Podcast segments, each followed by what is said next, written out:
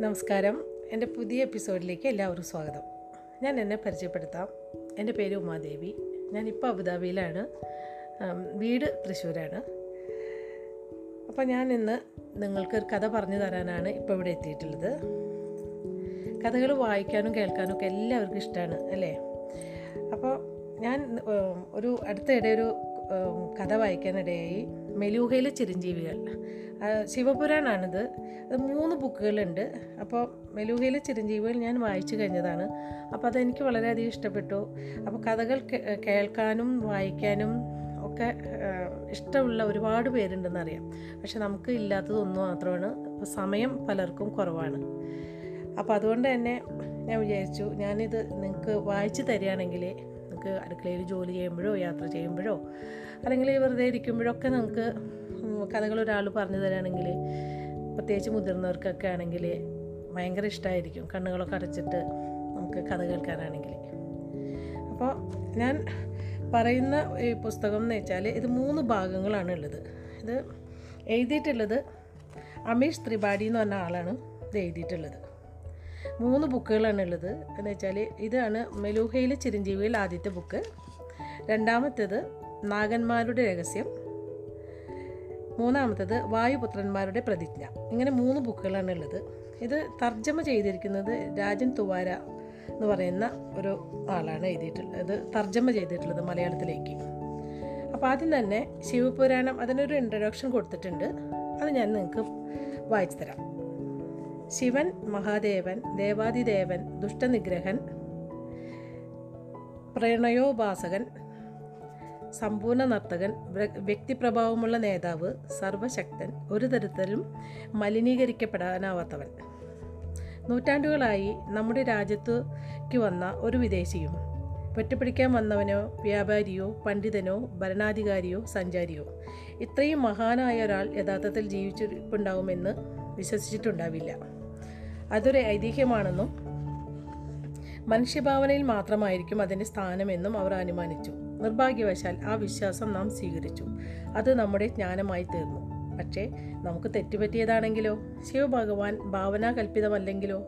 പകരം രക്തവും മാംസവുമുള്ള മനുഷ്യനായിരുന്നെങ്കിലോ? എന്നെയും നിങ്ങളെയും പോലെ കർമ്മം മൂലം ഈശ്വരരൂപം കൈവരിച്ച ഒരു മനുഷ്യൻ. അതാണ് ഈ ശിവ പുരാണത്തിന്റെ അനുമാന കൽപ്പന കാൽപ്പനികതയും ചരിത്ര യാഥാർത്ഥ്യങ്ങളും ചേർത്ത് പൗരാണിക ഇന്ത്യയുടെ സമ്പന്നമായ പൈതൃകത്തിന്റെ വ്യാഖ്യാനമാണ് ഈ ശിവപുരാണം. അതുകൊണ്ട് ഈ കൃതി ഭഗവാൻ ശിവന്റെ സന്നിധത്തിലുള്ള ഒരു സമർപ്പണവും അദ്ദേഹത്തിന്റെ ജീവിതം നമുക്ക് നൽകുന്ന ഒരു പാഠവുമാണ്. കാലത്തിന്റെയും അജ്ഞതയുടെയും ആഴങ്ങളിൽ നഷ്ടപ്പെട്ട ഒരു പാഠം.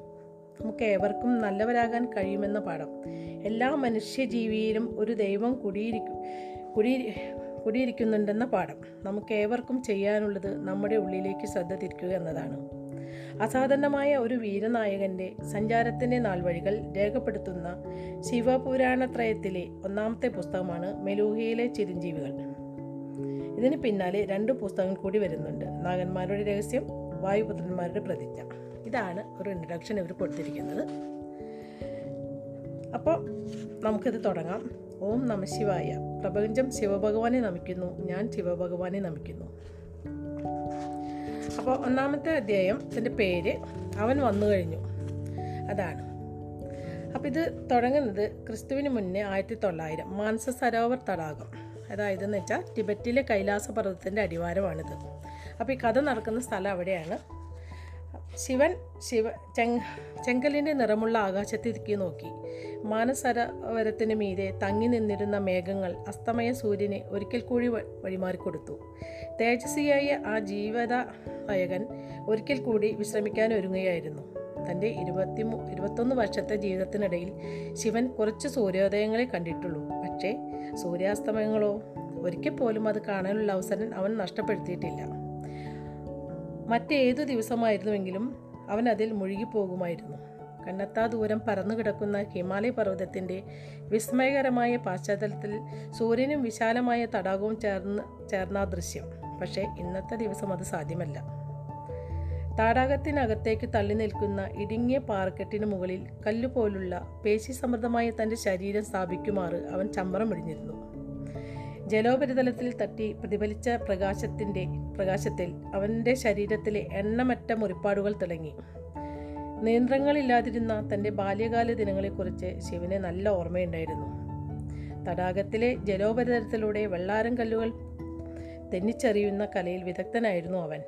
തന്റെ വർഗക്കാരിൽ അക്കാര്യത്തിൽ ഏറ്റവും മികച്ച പ്രകടനത്തിന്റെ ഉടമ അവൻ തന്നെയായിരുന്നു. ഒരൊറ്റ ഏറിന് പതിനേഴ് ചാട്ടങ്ങൾ. ഒരു സാധാരണ ദിവസമായിരുന്നെങ്കിൽ അരക്ഷിതമായ വർത്തമാനകാലത്തെ പിന്തള്ളി വരുന്ന ആ ഉന്മേഷദായകമായ ഭൂതകാല ദിനങ്ങളെക്കുറിച്ച് ഓർക്കുമ്പോൾ അവൻ മന്ദസിക്കുമായിരുന്നു പക്ഷേ ഇന്ന് സന്തോഷത്തിന്റെ യാതൊരു യാഞ്ചനയും ലാഞ്ചനയുമില്ലാതെ അവൻ തന്റെ ഗ്രാമത്തിന് പുറം തിരിഞ്ഞു നിന്നു. മുഖ്യ പ്രവേശന ഘടകത്തിന് കവാടത്തിന് കാവൽ നിന്നിരുന്ന ഭദ്രൻ ജാഗരൂകനായിരുന്നു. ശിവൻ കണ്ണുകൾ കൊണ്ട് ആംഗ്യം കൊടുത്തു. അയാൾ തിരിഞ്ഞു നോക്കിയപ്പോൾ സഹായികളായി നിർത്തിയിരുന്ന രണ്ടു ഭടന്മാർ വേലിയിൽ ചാരി ഉറങ്ങുന്നു. അയാൾ അവരെ ശകാരിക്കുകയും ഊക്കോടെ ചവിട്ടുകയും ചെയ്തു. ശിവൻ തടാകത്തിന് നേരെ തിരിഞ്ഞു. ഭദ്രനെ ഈശ്വരന് അനുഗ്രഹിക്കട്ടെ. അവനെങ്കിലും അല്പം ഉത്തരവാദിത്വമുണ്ടല്ലോ. ശിവൻ യാക്കിന്റെ അസ്ഥി കൊണ്ടുണ്ടാക്കിയ ചില്ലം. അതായെന്ന് വെച്ചാൽ പുകവലിക്കാനുള്ള ഒരു കുഴലാണത്. തന്റെ ചുണ്ടിൽ തിരി ഒന്ന് ആഞ്ഞു വലിച്ചു. മറ്റേതെങ്കിലും ദിവസമായിരുന്നെങ്കിൽ കഞ്ചാവ് അതിന്റെ കലവറയില്ലാത്ത ഉദാരത പരത്തി അസ്വസ്ഥമായ മനസ്സിനെ തണുപ്പിച്ച് ശാന്തിയുടെ നിമിഷങ്ങൾ അവന് നൽകുമായിരുന്നു. പക്ഷേ ഇന്നങ്ങനെ ഉണ്ടാവില്ല. അപരിചിതനായ ഒരു വിദേശിക്കൊപ്പമുള്ള സൈനികരെ കാവലിൽ പാർപ്പിച്ചിരുന്ന ഇടതുവശത്തെ തടാക തീരത്തേക്ക് അവൻ നോക്കി. പുറകിൽ തടാകവും അവർക്ക് കാവലുണ്ടായിരുന്ന ശിവന്റെ ഇരുപത് ഭടന്മാരും മൂലം ഒരു മിന്നലാക്രമണം സംഘടിപ്പിക്കുക അവർക്ക് അസാധ്യമായിരുന്നു. വളരെ അനായാസം അവർ നിരായുധരാകാൻ സമ്മതിച്ചു. യുദ്ധം ചെയ്യുന്നതിനായി ചെറിയൊരു അവസരത്തിന് പോലും കാത്തുനിൽക്കുന്ന രക്തദാഹികളായ ഞങ്ങളുടെ സൈനികരെ പോലെയല്ല അവർ. വിദേശികളുടെ വാക്കുകൾ ശിവന്റെ മനസ്സിലേക്ക് വീണ്ടും ഒഴുകിയെത്തി. ഞങ്ങളുടെ ദേശത്തേക്ക് വരൂ. ആ മഹാപർവതത്തിനപ്പുറത്താണ് അത് സ്ഥിതി ചെയ്യുന്നത്. മറ്റുള്ള ആളുകൾ അതിനെ മെലൂഹ എന്ന് വിളിക്കുന്നു.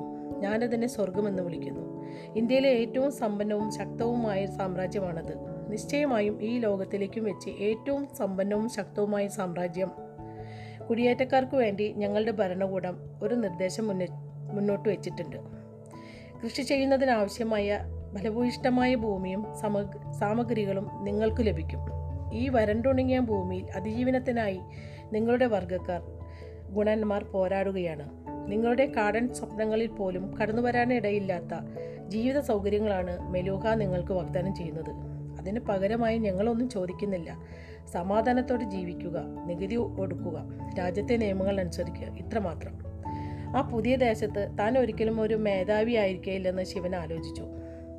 എനിക്കതിൽ ശരിക്കും നഷ്ടബോധമുണ്ടോ അവന്റെ വർഗത്തിന് വിദേശികളുടെ നിയമത്തിനനുസൃതമായി ജീവിക്കേണ്ടി വരും. ജീവിക്കാനായി എല്ലാ ദിവസവും ജോലി ചെയ്യേണ്ടതായും വരും. എല്ലാ ദിവസവും യുദ്ധം ചെയ്യുന്നതിന് പകരം ജീവനോട് ഇരിക്കുന്നതല്ലേ നല്ലത്? ചില്ലത്തിൽ നിന്ന് ശിവൻ ഒരു പുകയെടുത്തു. പുക അകന്നുപോയപ്പോൾ ഗ്രാമത്തിന്റെ നടുവിൽ വിദേശികളെ പാർപ്പിച്ചിരുന്ന തന്റെ കുടലി കുടിലിന് തൊട്ട് വലതുവശത്തുള്ള കുടിലിന് നേരെ അവൻ നോക്കി. അയാൾക്ക് അവിടെ സുഖമായി കിടന്നുറങ്ങാമെന്ന് അറിയിച്ചിരുന്നു. ആവശ്യം വരികയാണെങ്കിൽ അയാളെ തടവിലാക്കുക എന്നായിരുന്നു യഥാർത്ഥത്തിൽ ശിവന് ശിവൻ ഉദ്ദേശിച്ചിരുന്നത്. ഞങ്ങളുടെ ഗ്രാമത്തെ ആ പുണ്യ സരോവരത്തിനടുത്തു തന്നെ നിലനിർത്താനായി ഏതാണ്ട് മാസം തോറും ഒരു തവണ എന്ന കണക്കിൽ പക്രതികളുമായി ഞങ്ങൾ യുദ്ധം ചെയ്യുന്നു. പുതിയ ഗോത്രവർഗക്കാരുമായി സഖ്യമുണ്ടാക്കി വർഷം തോറും അവൻ അവർ കർത്ത കരുത്താർജിച്ചുകൊണ്ടിരിക്കുകയാണ്. ഞങ്ങൾക്ക് പക്രതികളെ പരാജയപ്പെടുത്താം. പക്ഷേ എല്ലാ ഗോത്രവർഗങ്ങളെയും ഒരുമിച്ച് തോൽപ്പിക്കാനാവില്ല. മെലൂഹയിലേക്ക് പോയാൽ യാതൊരു കാര്യവുമല്ലാതെ ഈ ആക്രമണത്തിൽ നിന്ന് രക്ഷപ്പെട്ട് സൗകര്യപ്രദമായ ജീവിതം നയിക്കാം. അതിലെന്താണ് തെറ്റ്? എന്തുകൊണ്ട് നമുക്ക് ആ ഉടമ്പടി സ്വീകരിച്ചുകൂടാ? അത് വളരെ മികച്ച നിർദ്ദേശമായി എനിക്ക് തോന്നുന്നു. ചില്ലത്തിൽ നിന്ന് അവസാനത്തെ പുക എടുത്ത ശേഷം പാറയിൽ തട്ടി അതിനകത്തെ ചാരം കൊട്ടിക്കളഞ്ഞ് ശിവൻ എഴുന്നേറ്റു. നഗ്നമായ നെഞ്ചിൽ പറ്റിപ്പിടിച്ചിരിക്കുന്ന ചാരത്തിന്റെ ശകലങ്ങൾ തൂത്തുകളഞ്ഞ് പുലിത്തോലിൽ കൈ തുടച്ച് ശിവൻ തന്റെ ഗ്രാമത്തിലേക്ക് നടന്നു. ശിവൻ കവാടത്തിലൂടെ കടന്നു പോകുമ്പോൾ ഭദ്രനും അനുചരഭടന്മാരും ചിട്ടയൊപ്പിച്ച് നിവർന്നു നിന്നു. ശിവൻ പുരുകങ്ങളുടെ ചലനത്തിലൂടെ ഭദ്രനോട് അസാധ സാധാരണ മട്ടിൽ നിൽക്കാൻ നിർദ്ദേശിച്ചു. കുട്ടിക്കാലം മുതലേ എന്റെ അടുത്ത കൂട്ടുകാരനായിരുന്നു എന്ന കാര്യം അവനെന്തേ മറന്നുപോകുന്നു. ഞാൻ മേധാവിയായി എന്നതുകൊണ്ട് യഥാർത്ഥത്തിൽ യാതൊരു മാറ്റവും ഉണ്ടായിട്ടില്ല. മറ്റുള്ളവരുടെ മുൻപിൽ വെച്ച് അവൻ എന്നോട് അനാവശ്യമായ ഭവ്യത പ്രകടിപ്പിക്കേണ്ടതില്ല. അവരുടെ നാട്ടിലെ കുടിലുകളെ അപേക്ഷിച്ച് ശിവന്റെ ഗ്രാമത്തിലെ കുടിലുകൾ ആർഭാടപൂർണമായിരുന്നു ഒത്ത ഒരു മനുഷ്യൻ അതിനകത്ത് നിവർന്നു നിൽക്കാൻ കഴിയുമായിരുന്നു. പ്രകൃതിക്ക് കീഴടങ്ങുന്നതിന് മുൻപ് മൂന്ന് വർഷത്തോളം അതിനെ ആ പരുക്കൻ മലങ്കാറ്റിനെ അതിജീവിക്കാനാവും. വിദേശ സഞ്ചാരി കിടന്നുറങ്ങിയിരിക്കുന്ന ആ കുടലിന് നേർക്ക് നടക്കുന്നതിനിടയിൽ അവന് കയ്യിലുണ്ടായിരുന്ന ഒഴിഞ്ഞ ചില്ലം തന്റെ കുടലിനകത്തേക്കിട്ടു തന്നെ ഈ തന്നെ ഒരു ഈടായി പിടിച്ചുകൊണ്ടിരിക്കുകയാണെന്നൊന്നും അയാൾക്ക് മനസ്സിലായിട്ടില്ല. അല്ലെങ്കിൽ നല്ല പെരുമാറ്റം നല്ല പെരുമാറ്റത്തെ സൃഷ്ടിക്കുമെന്നാണ് അയാൾ ധരിച്ചു വച്ചിരിക്കുന്നത്. തന്റെ ഗുരുകൂടിയായ അമ്മാവൻ പറയാറുള്ളത് ശിവൻ ഓർത്തു. സമൂഹം എന്താണോ ചെയ്യാൻ പ്രചോദിപ്പിക്കുന്നത് അതാണ് ആളുകൾ ചെയ്യുന്നത്. സമൂഹം വിശ്വാസം പ്രചോദിപ്പിച്ചാൽ ആളുകൾ അത് വിശ്വസിക്കും. അഭിജിതരിൽ നിന്ന് ഏറ്റവും നല്ലത് മാത്രം പ്രതീക്ഷിക്കുവാൻ സ്വന്തം സൈനികരെ പോലും പഠിപ്പിക്കുന്ന മെലൂഹന്മാർ വിശ്വാസ്യത പുലർത്തുന്ന സമൂഹമായിരിക്കണം. സന്ദർശകനെ ഉറ്റുനോറ്റിക്കൊണ്ടിരിക്കെ ശിവൻ പരുക്കൻ കുറ്റിരോമങ്ങൾ നിറഞ്ഞ തന്റെ താടിയിൽ ചൊറിഞ്ഞുകൊണ്ടിരുന്നു. തന്റെ പേര് നന്ദിയെന്നാണ് അയാൾ പറഞ്ഞിരുന്നത്.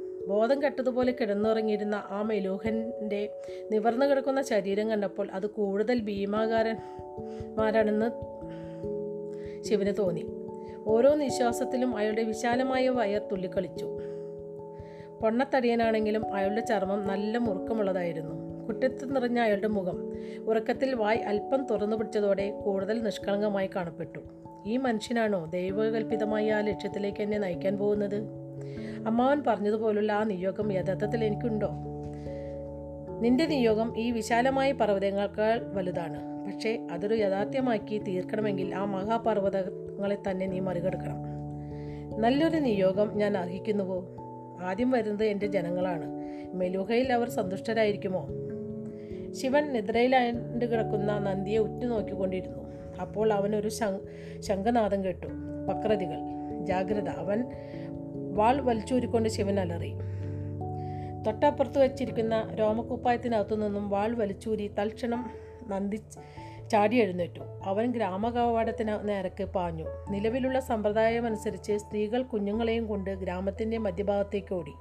വാളുകൾ ഊരിപ്പിടിച്ച് പുരുഷന്മാർ മറുഭാഗത്തേക്ക് ഓടി. ഭദ്രൻ നമ്മുടെ ഭടന്മാർ തള തടാകത്തിനടുത്തേക്ക് നീങ്ങട്ടെ.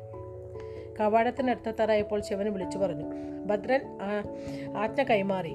ഗുണസൈനികർ ഉടനടി അതിനനുസരിച്ചു. മെലൂഹന്മാർ തങ്ങളുടെ കുപ്പായത്തിനകത്ത് ഒളിച്ചു വെച്ചിരുന്ന വാളെടുത്ത് ഗ്രാമത്തിന് നേർക്ക് കുതിക്കുന്നത് കണ്ട് അവർ അത്ഭുതപ്പെട്ടു. നിമിഷങ്ങൾക്കകം പക്രതികൾ അവരുടെ മേൽ ചാടി വീണു. പക്രതികൾ മുൻകൂട്ടി ആസൂത്രണം ചെയ്ത ആക്രമണമായിരുന്നു അത്. യുദ്ധമില്ലാത്തൊരു ദിവസം നൽകിയതിന് ഈശ്വരനോട് ഗുണസൈനികർ കൃതജ്ഞത പ്രകടിപ്പിച്ചിരുന്നത് സന്ധ്യാസമയത്തായിരുന്നു. സ്ത്രീകൾ തടാകക്കരയിൽ തങ്ങളുടെ ജോലികളിൽ ഏർപ്പെട്ടു. ഭയങ്കരന്മാരായ ഗുണസൈനികർ ബലഹീനരായിരുന്ന സമയം. അയോധ നിപുണന നിപുണരായ അവരെ ഭയപ്പെടേണ്ടാത്ത ഈ സമയത്ത് അവർ മറ്റേത് ഗോത്രവർഗക്കാരെയും പോലെയായിരുന്നു. പരുക്കനായ ഭൂമിയെയും പ്രതികൂല സാഹചര്യങ്ങളും തരണം ചെയ്ത് ജീവിച്ചു പോകുന്നവർ. പക്ഷേ വിധി വീണ്ടും പക്രതികൾക്കെതിരായിരുന്നു. വിദേശ സാന്നിധ്യം മൂലം ശിവൻ ഗുണസൈനികന്മാരോട് ജാഗ്രത പുലർത്താൻ നിർദ്ദേശിച്ചിരുന്നു. അങ്ങനെ അവർക്ക് മുന്നറിയിപ്പ് ലഭിച്ചിരുന്നതിനാൽ പക്രതികളുടെ മിന്നലാക്രമണമെന്ന തന്ത്രം പാളി. മെലൂഹന്മാരുടെ സാന്നിധ്യവും നിർണായകമായി മാറി. അതാ ചെറിയതെങ്കിലും നിഷ്ഠുരമായ യുദ്ധത്തെ ഗുണമാ ഗുണന്മാർക്ക് അനുകൂലമാക്കി. പക്രതികൾക്ക് പിന്തിരിഞ്ഞു ഓടേണ്ടി വന്നു. മുറിവേറ്റ് ചോരയൊഴുകിയിരുന്ന ശിവൻ ആ യുദ്ധത്തിന്റെ അവസാനം തന്റെ ഭാഗത്തുനിന്ന് ഭാഗത്തിനു സംഭവിച്ച നഷ്ടങ്ങൾ നിരീക്ഷിക്കുകയായിരുന്നു. രണ്ട് ഗുണസൈനികർ മരിച്ചുപോയിരുന്നു. അവർ ആ വംശത്തിന്റെ വീരനായകന്മാരായി ആദരിക്കപ്പെടും. പക്ഷേ അതിലും ഭയങ്കരമായത് പത്തോളം വരുന്ന സ്ത്രീകളും കുട്ടികൾക്കും മുന്നറിയിപ്പ് ലഭിച്ചത് വൈകിയാണെന്നതായിരുന്നു. തടാകക്കരയിൽ അവരുടെ ഛിന്നഭിന്നമായ മൃതശരീരം കണ്ടെത്തി. നാശം വളരെ വലുതായിരുന്നു. നമ്മളെ തോൽപ്പിക്കാനാവാതെ വരുമ്പോൾ അവർ സ്ത്രീകളെയും കുഞ്ഞുങ്ങളെയും കൊല്ലുന്നു. രോഷകുലനായ ശിവൻ ആ ഗോത്ര ജനാവലിയെ ഒന്നടക്കം ഗ്രാമമധ്യത്തിലേക്ക് വിളിച്ചു വരുത്തി അവൻ നിശ്ചയിച്ചുറച്ചിരുന്നു. ഈ ഭൂമി കിരാതന്മാർക്ക് പറ്റിയതാണ്. യാതൊരു രക്ഷവുമില്ലാതെ നമ്മൾ നിരവധി യുദ്ധങ്ങൾ ചെയ്തു. മലവർഗക്കാർക്ക് തടാകക്കരയിലേക്ക് പ്രവേശനം അനുവദിച്ചു കൊണ്ടുപോലും എന്റെ അമ്മാവൻ സമാധാനത്തിന് ശ്രമിച്ച കാര്യം നിങ്ങൾക്കറിയാമല്ലോ. പക്ഷേ ഈ നികൃഷ്ടന്മാർ നമ്മുടെ സമാധാന സമാധാനകാംക്ഷ ബലഹീനതയായി തെറ്റിദ്ധരിച്ചു. എന്താണ് തുടർന്ന് സംഭവിച്ചതെന്ന് നമുക്ക് ഏവർക്കും അറിയാം. യുദ്ധങ്ങളുടെ നിഷ്ഠുരമായ ഒരു ശീലമായിരുന്നുവെങ്കിലും സ്ത്രീകൾക്കും കുഞ്ഞുങ്ങൾക്കും നേരെയുണ്ടായ അതിക്രൂരമായ ആക്രമണം അവരെ ഞെട്ടിച്ചു. ഞാൻ നിങ്ങളിൽ നിന്ന് ഒന്നും മറച്ചു വെക്കുന്നില്ല. വിദേശികളുടെ ക്ഷണത്തെക്കുറിച്ച് നിങ്ങൾക്കും അറിയാമല്ലോ. നന്ദിയെയും മറ്റു മെലുഹന്മാരെയും ചൂണ്ടിക്കാണിച്ചുകൊണ്ട് ശിവൻ തുടർന്നു. ഇന്ന് അവർ നമുക്കൊപ്പം തോളോട് തോൾ ചേർന്ന് യുദ്ധം ചെയ്തു. അവരെന്റെ വിശ്വാസം വർജിച്ചിരിക്കുന്നു. ഞാൻ നിങ്ങ അവർക്കൊപ്പം മലുവിലേക്ക് പോകാൻ ആഗ്രഹിക്കുന്നു. പക്ഷേ ഇതെന്റെ മാത്രം തീരുമാനമായിക്കൂടാ. ശിവ നീയാണ് ഞങ്ങളുടെ മുഖ്യൻ. ഭദ്രം പറഞ്ഞു. നിന്റെ തീരുമാനമാണ് ഞങ്ങളുടെയും തീരുമാനം. അതാണ് ആചാരം. ഇത്തവണ അങ്ങനെയല്ല. ശിവൻ കൈ ഉയർത്തിപ്പിടിച്ചുകൊണ്ട് പറഞ്ഞു ഇത് നമ്മുടെ ജീവിതം പൂർണമായി മാറ്റിമറിക്കും. ആ മാറ്റം നല്ലതിനാണെന്ന് ഞാൻ വിശ്വസിക്കുന്നു. എന്തായാലും അത് ദിവ ദിവസേന നമ്മൾ നേരിടുന്ന നിരർത്ഥകമായ ആക്രമണങ്ങളെക്കാൾ മെച്ചപ്പെട്ടതായിരിക്കും. ഞാൻ എന്താണ് ചെയ്യാൻ ആഗ്രഹിക്കുന്നതെന്ന് നിങ്ങളോട് പറഞ്ഞു കഴിഞ്ഞു. എന്നാൽ പോകണോ വേണ്ടയോ എന്ന് തീരുമാനിക്കേണ്ടത് നിങ്ങളാണ്. ഗുണന്മാർ സംസാരിക്കട്ടെ. ഇത്തവണ ഞാൻ നിങ്ങളെ പിന്തുണ പിന്തുടരും. ഗുണന്മാർക്ക് അവരുടെ കീഴ്വഴക്കങ്ങളെക്കുറിച്ച് വ്യക്തമായ ധാരണയുണ്ടായിരുന്നു. എന്നാൽ ശിവനോടുള്ള ആദരവ് ആചാരങ്ങളുടെ മാത്രം അടിസ്ഥാനത്തിനുള്ളതായിരുന്നില്ല. അവന്റെ സ്വഭാവ സ്വഭാവത്തെ കൂടി അടിസ്ഥാനപ്പെടുത്തിയിട്ടുള്ളതായിരുന്നു. തന്റെ പ്രതിഭ കൊണ്ടും വ്യക്തിഗതമായ ധീരത കൊണ്ടും ഗുണന്മാരെ നിരവധി സൈനിക വിജയങ്ങളിലേക്ക് അവൻ നയിച്ചിട്ടുണ്ടായിരുന്നു. ഒരൊറ്റ ശബ്ദത്തിൽ അവർ പറഞ്ഞു നിന്റെ തീരുമാനമാണ് ഞങ്ങളുടെയും തീരുമാനം.